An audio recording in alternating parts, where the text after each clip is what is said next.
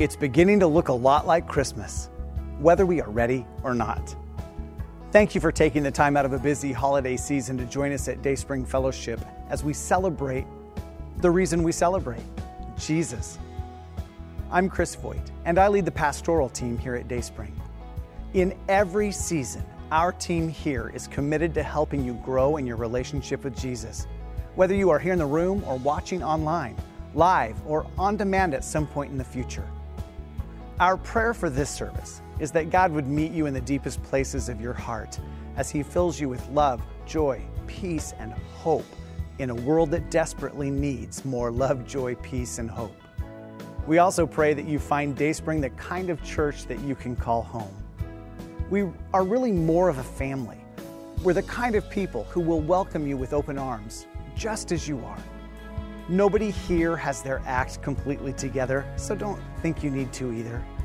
This is a safe place to check out the claims of Jesus. It's a safe place to have doubts and questions about spirituality. We like helping people figure out the next steps on their journey. So if you haven't arrived yet, whatever that means for you, welcome.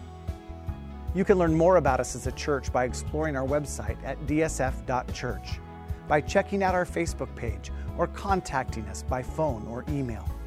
If you need help figuring out the next step to making Dayspring your church home, or if you just have questions, let us know. We'll help you find the answers. For today's service, you can find study questions by selecting Watch from the top menu of our website. And now, let's join our service.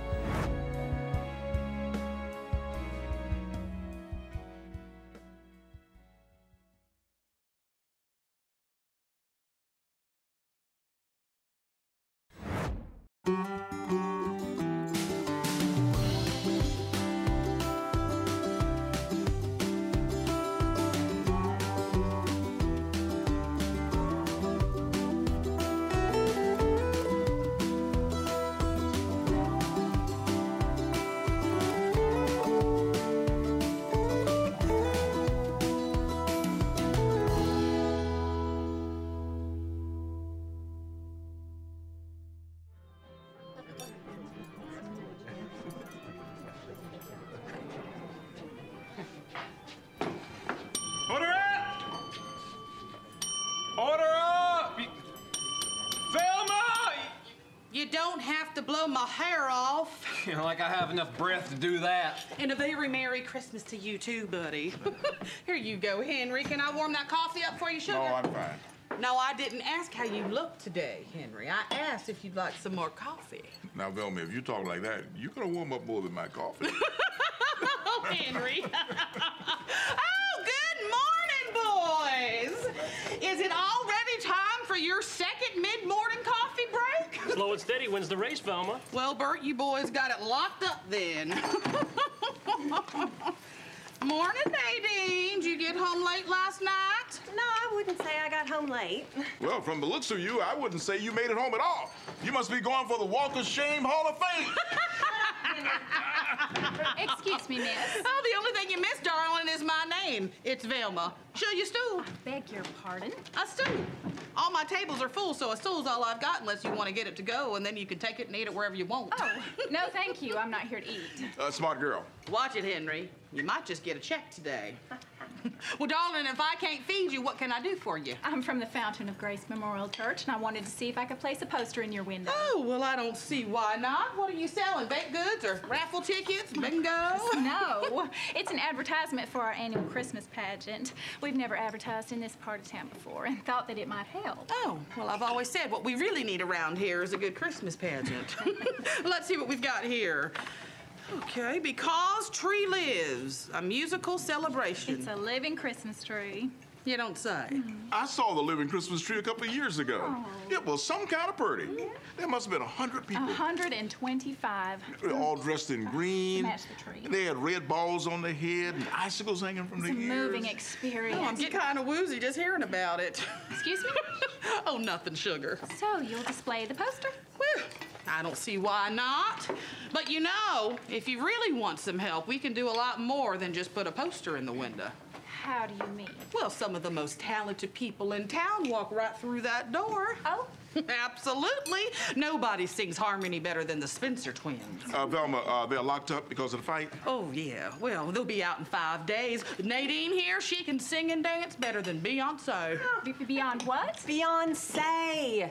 You know, all the single ladies, all the single ladies, all the single ladies. Oh, oh, oh, oh, oh, oh, oh, oh. And my niece sings like an angel.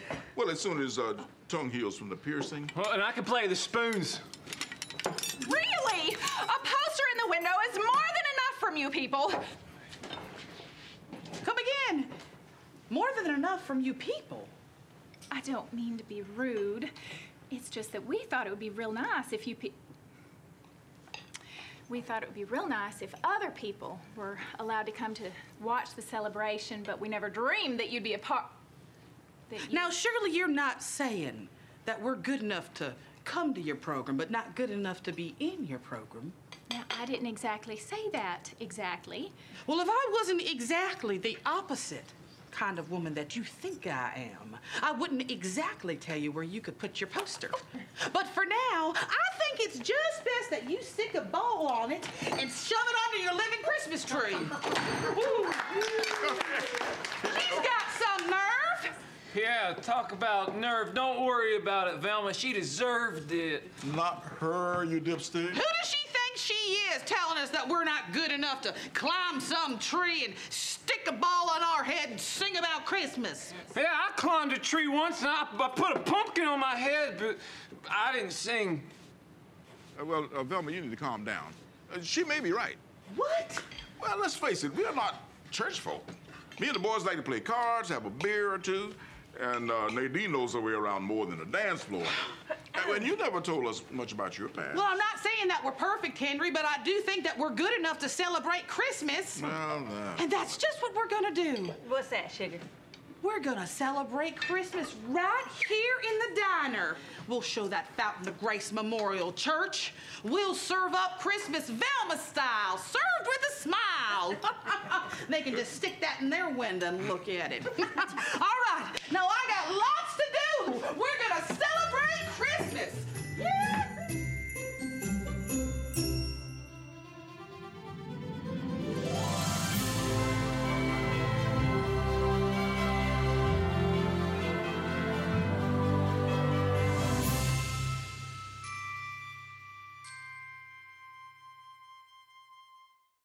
Well, welcome, friends. Uh, whether you are here in the room or joining us online, we are glad you're here. Uh, we're at the end of November. Can, can you believe it? The end of November. Thanksgiving is past, and we can now officially play Christmas music, although I may or may not have already been listening to it on the radio. As you can see, I'm wearing my ugly Christmas dress to start the season right. Now, I apologize if you own this same dress and think it's cute. Actually, every year I wear this one particular Christmas sweater that I consider an ugly Christmas sweater, and I get compliments, and I'm not quite sure what to do with that. In fact, today, all of you ladies who complimented me on my dress, thank you. I want to welcome you to the first of five messages that will take us almost to the end of the year. This is the official beginning of our 2021 Christmas series called An Unexpected Christmas. We have chosen a framework from Pastor Andy Stanley that will help us take a fresh look at what Christmas is really all about. You know, besides ugly Christmas attire and presents and stuff. But before we begin, let's pray. Heavenly Father, we come before you in humble adoration of the glory that you are. We thank you, Lord, for this season, uh, not because of the hustle and the bustle and the lights and the beauty, but because of the gift of your Son, Jesus Christ. And so, um, may we open our hearts and our minds this morning to be drawn nearer to you this season. In Jesus' name we pray. Amen. Well, we know that Christmas is not about the decor or the music, the presents and such. It's about Jesus. And today we're going to take a peek into the book of Matthew and unpack some things that maybe we haven't really thought about before, or maybe we have and we get to revisit and refresh our hearts and minds on the subject. When you look at the New Testament, it begins with four books that we call the Gospels Matthew, Mark, Luke, and John. And these books are about the life and the ministry of Jesus. When comparing these four books, we see that some accounts of Jesus' ministry are similar and some are different. Some include certain things and others include other things. For instance, Mark and John start roughly 30 years after Jesus' birth with the ministry of John the Baptist. Matthew and Luke both talk about the birth of Christ, but Luke begins with the announcement of the upcoming birth of John the Baptist, while Matthew is the only gospel that doesn't start with a story per se, but starts with the genealogy of Jesus.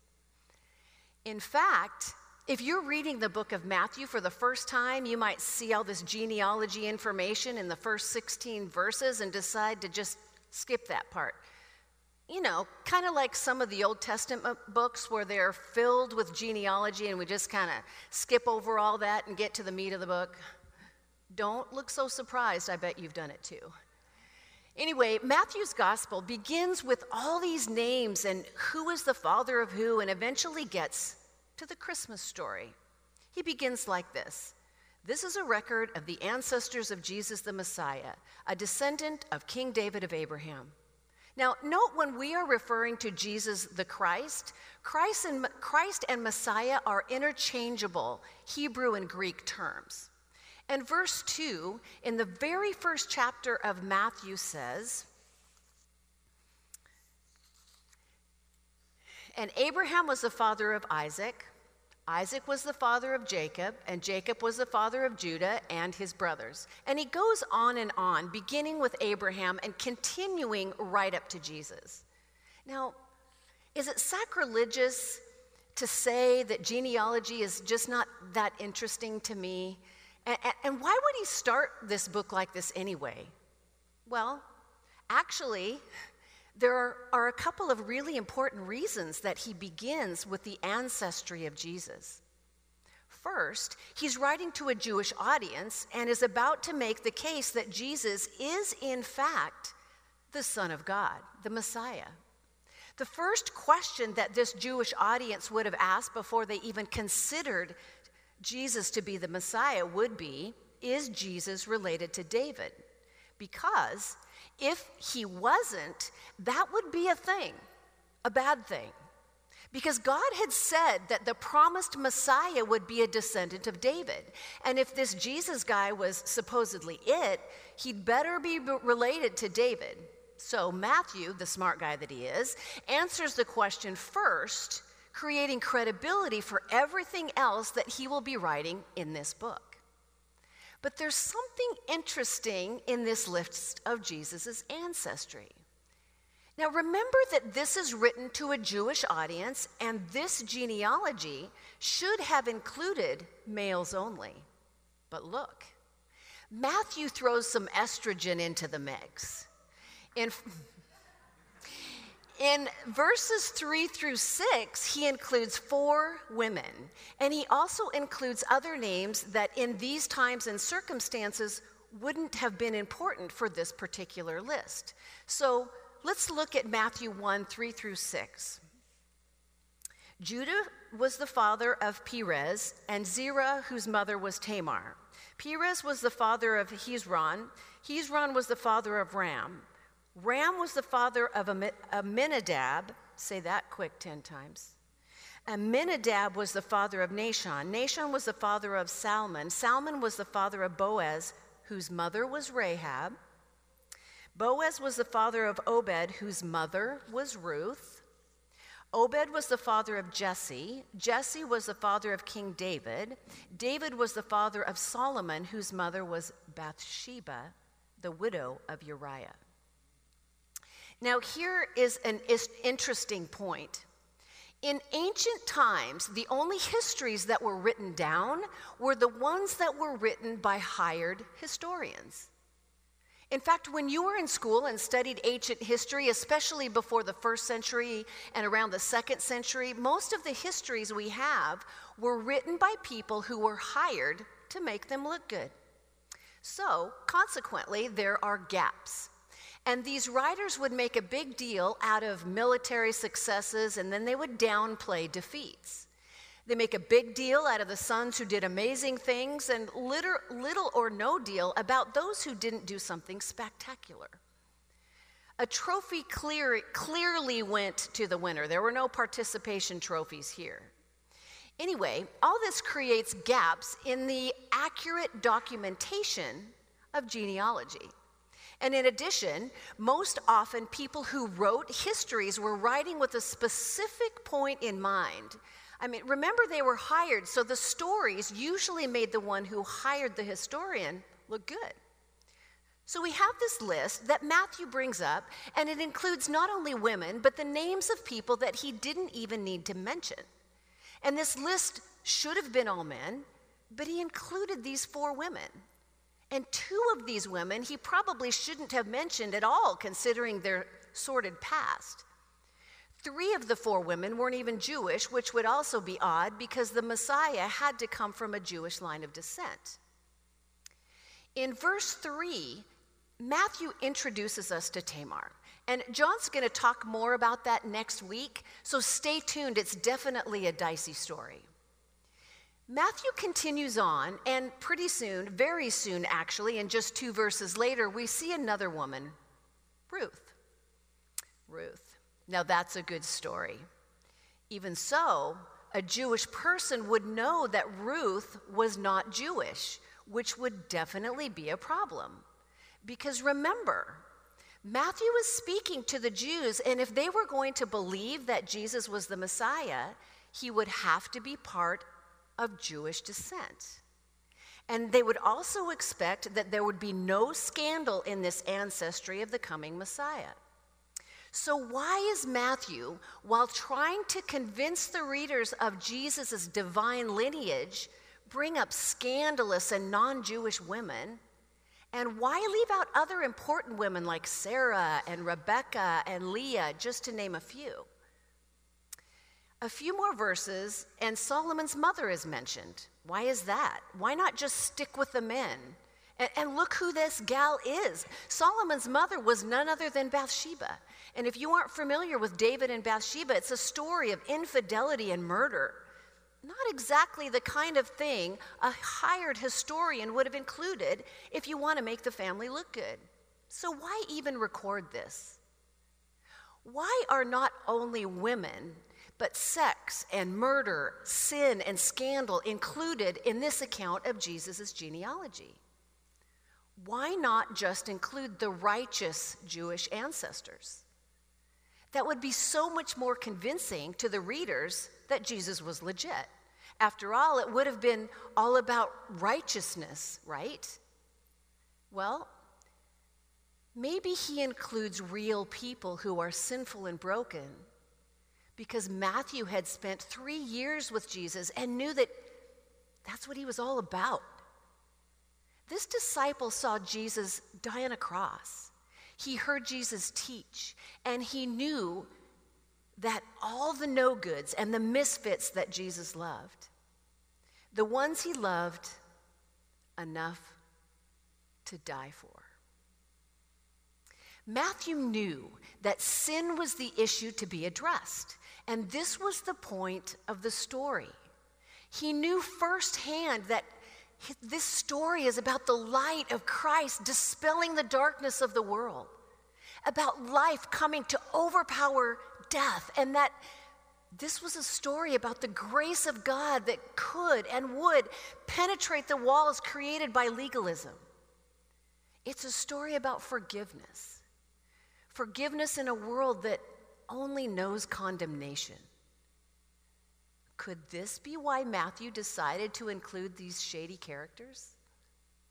The characters who probably represent you and me better than any of the other righteous people on this list of ancestors?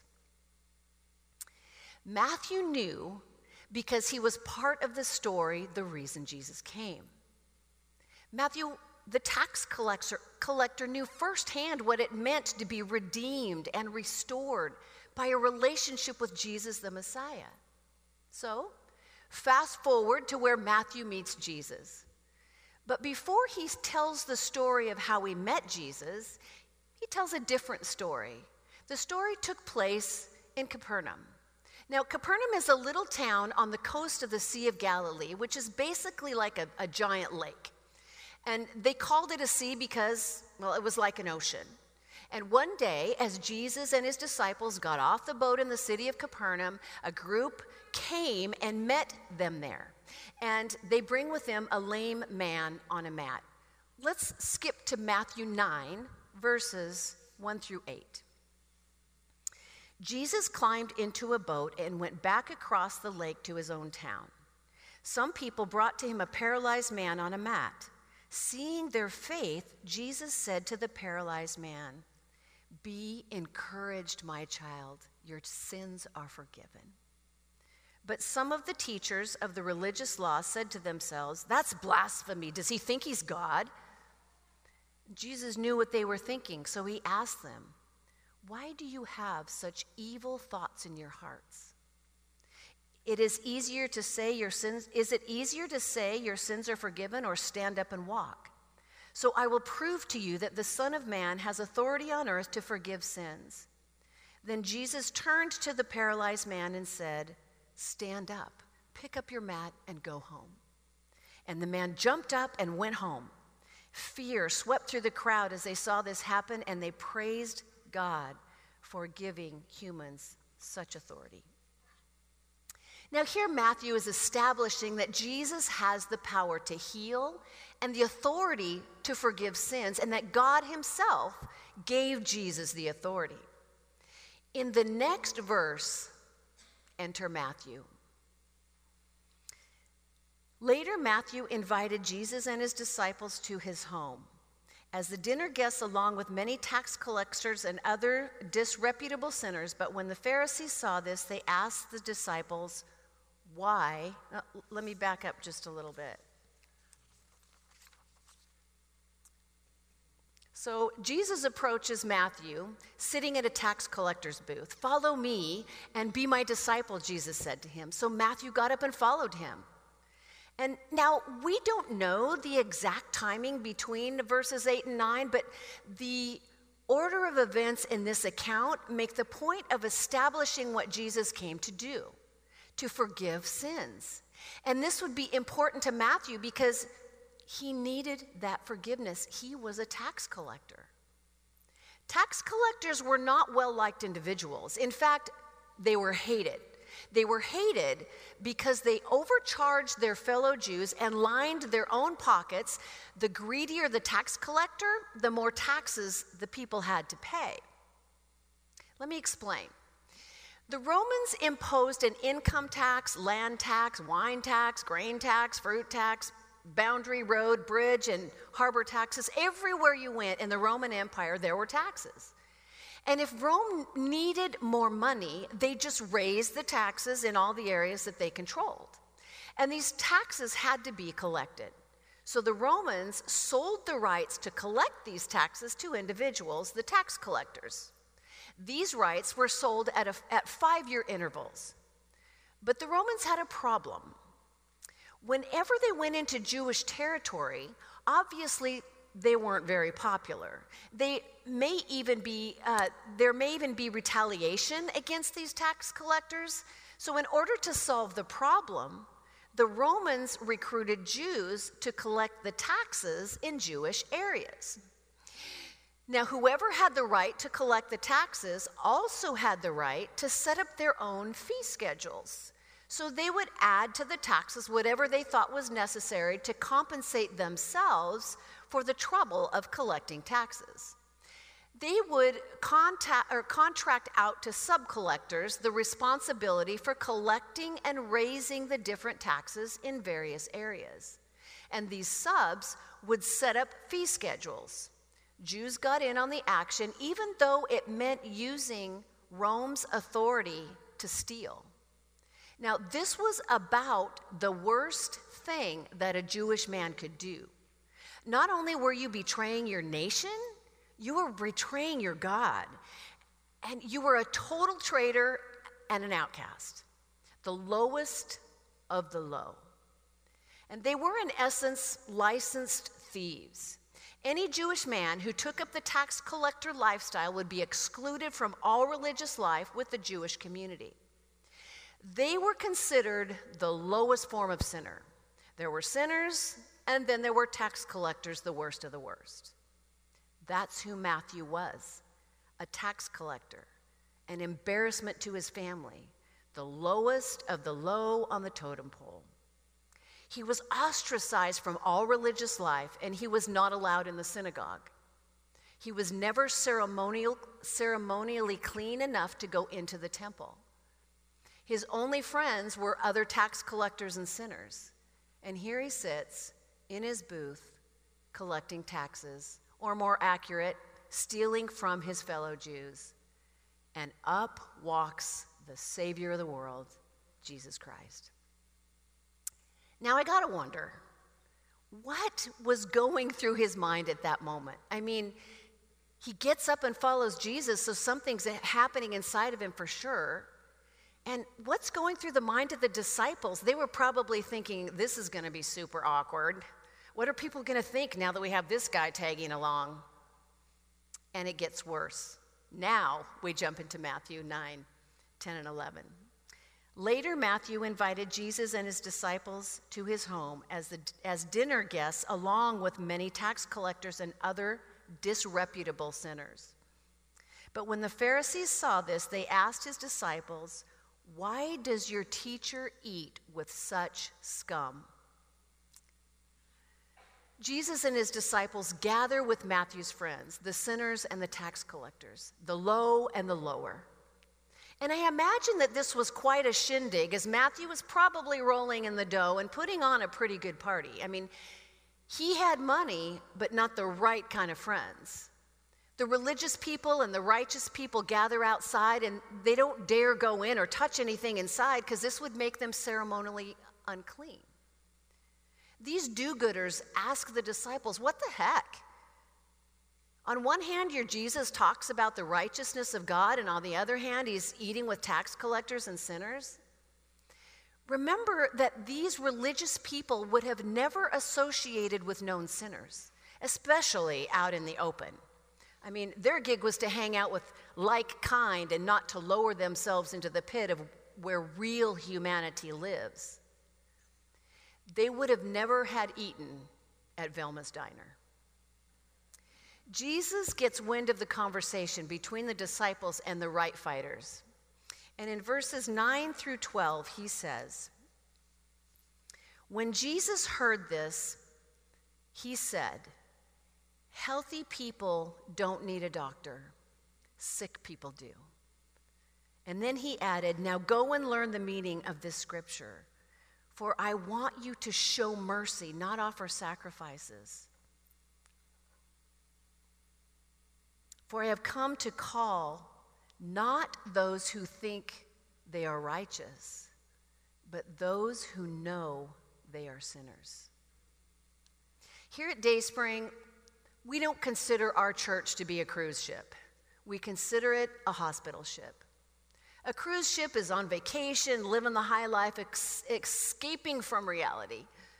But the reality is that we are all in need of help. A hospital ship is filled with people who need help. Velma's diner was filled with people who need help. Matthew's dinner party was filled with people who need help.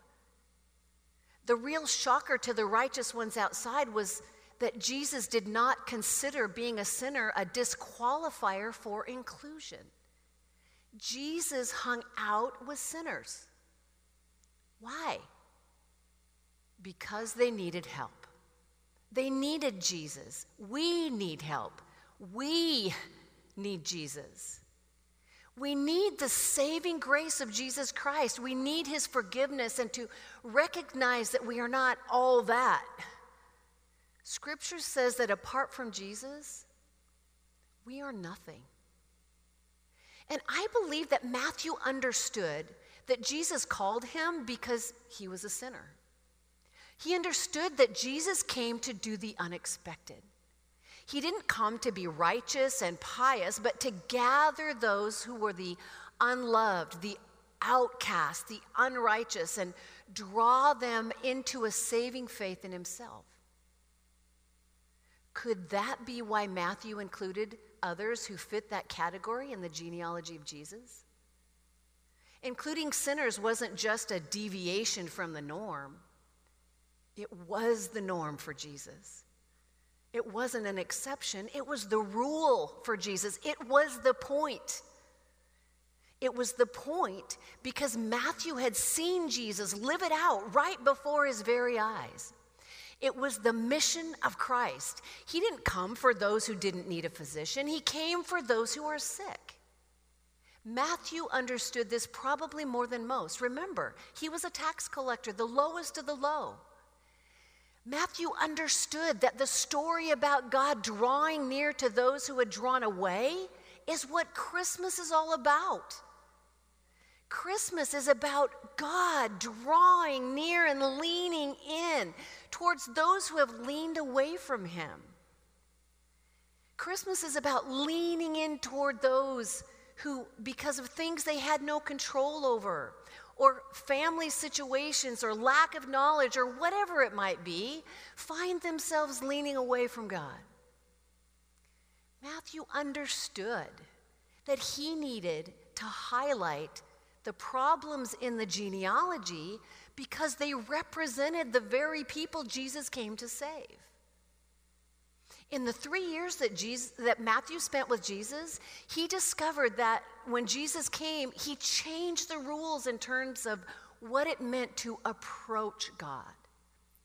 Matthew and his friends thought much like we do today. We have this tendency to think that we approach God on the basis of what we have done right or what we have done wrong, what I have done that I am supposed to do, or what I have done that I should not have done? Am I good or bad? Matthew knew that if this was really the case, he could never approach God. But what Matthew discovered in his three years with Jesus by watching him, by standing beside the cross, by standing before a resurrected Savior was that the rules had changed. From now on, he, a tax collector, a sinner, a man who had failed in every way, broken every law, had the opportunity to approach God. Not on the basis of what he'd done or not done, or, but on the basis of what Jesus had done for him. The rules had changed, and sinners and the genealogy were the point. They were the point because God had not come for those who felt like they had a standing because of their own righteousness. God had come for those who knew they needed a different standard altogether.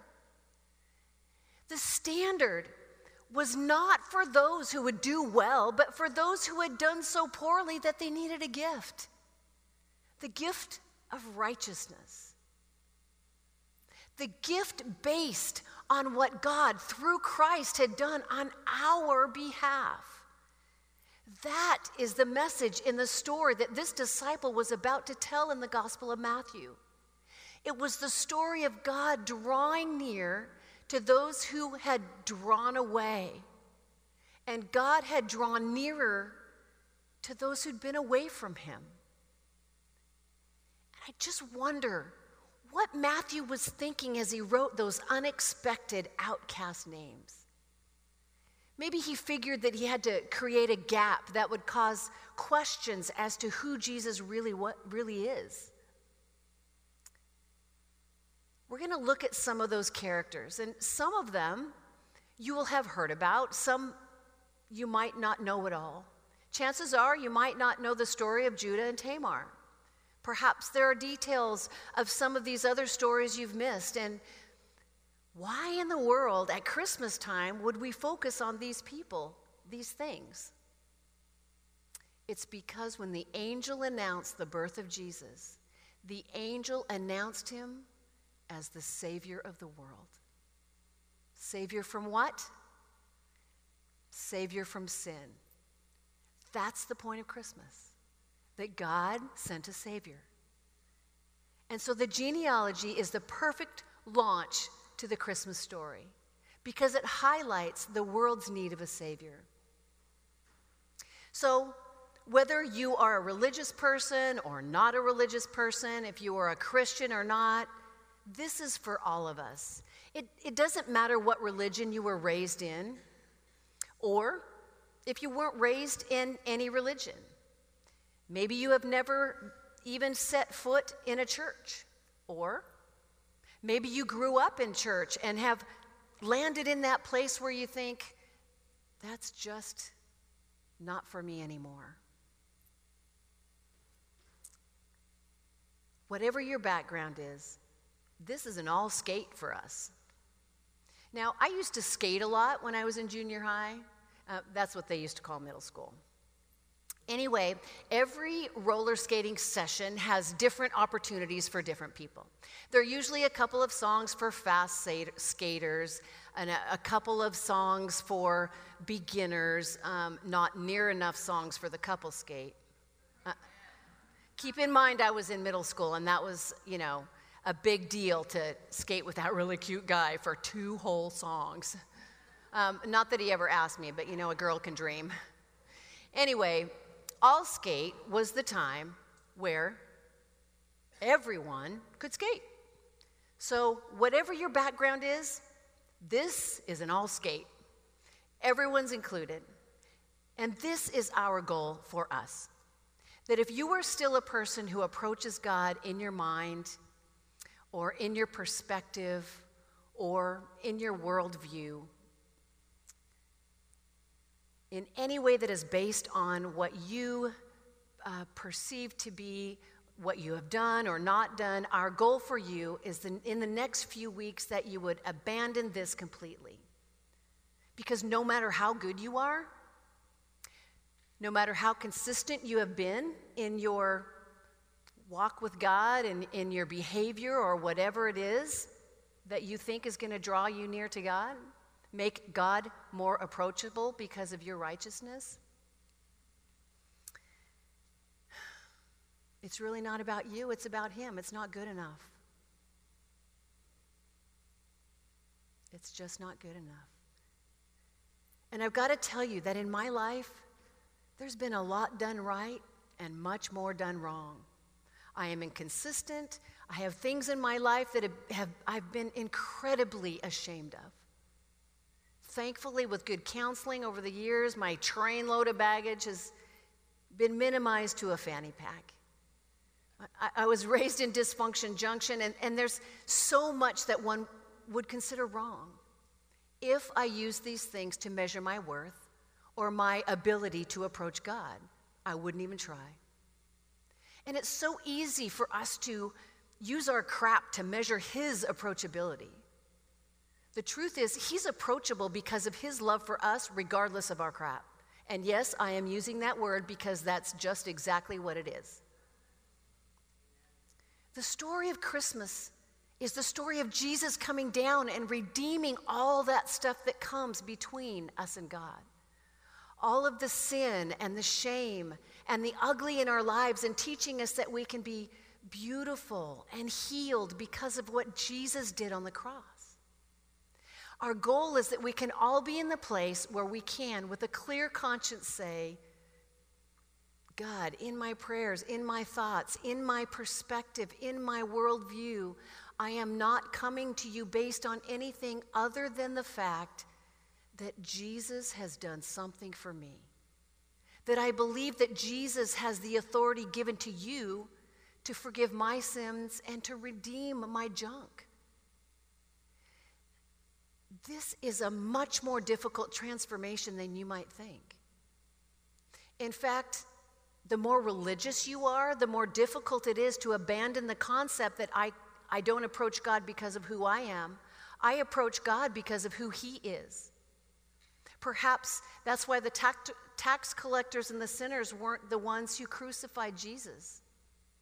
Andy Stanley says it this way Perhaps this is why it was the ta- wasn't the tax collectors and sinners, or even really the Romans that crucified our Savior.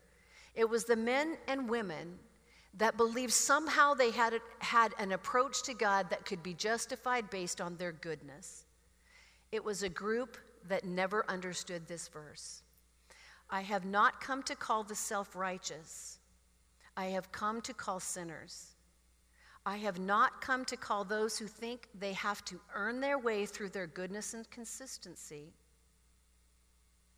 I have come for those who recognize that no amount of good human works will ever justify a man or woman before God, and that the ability to approach God relationally is a gift and has nothing to do with the personal act of righteousness.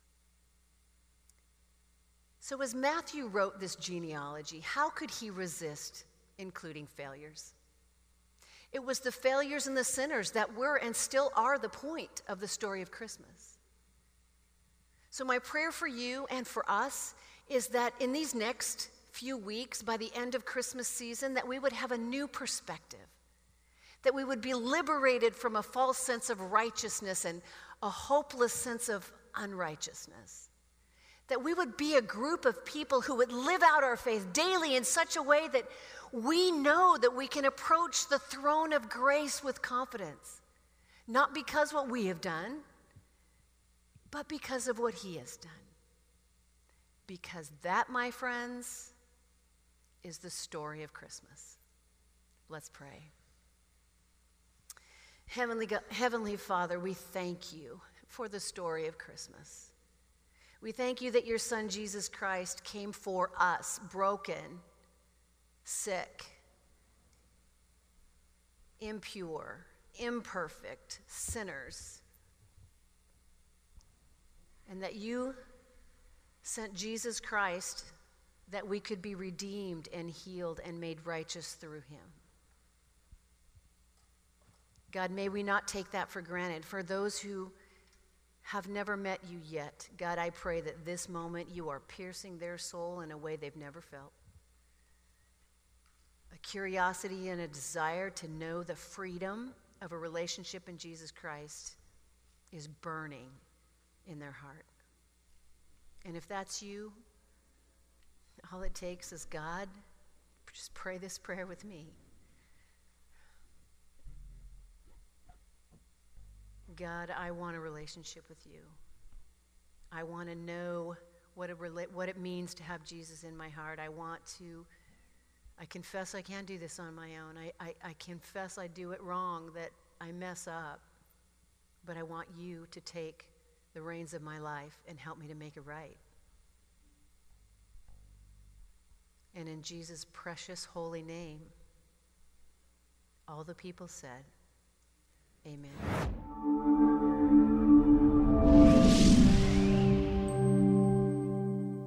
Once again, thank you for joining us in worship today.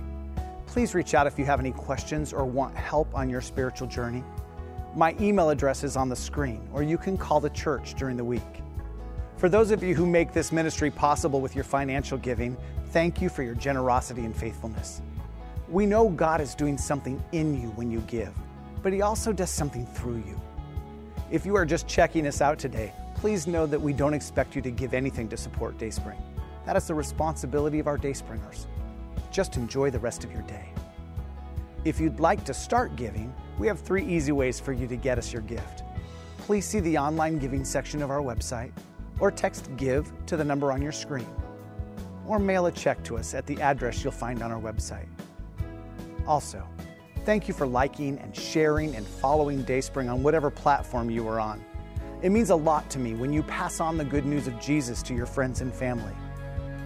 Until next week, may you experience God's favor and blessing in your life.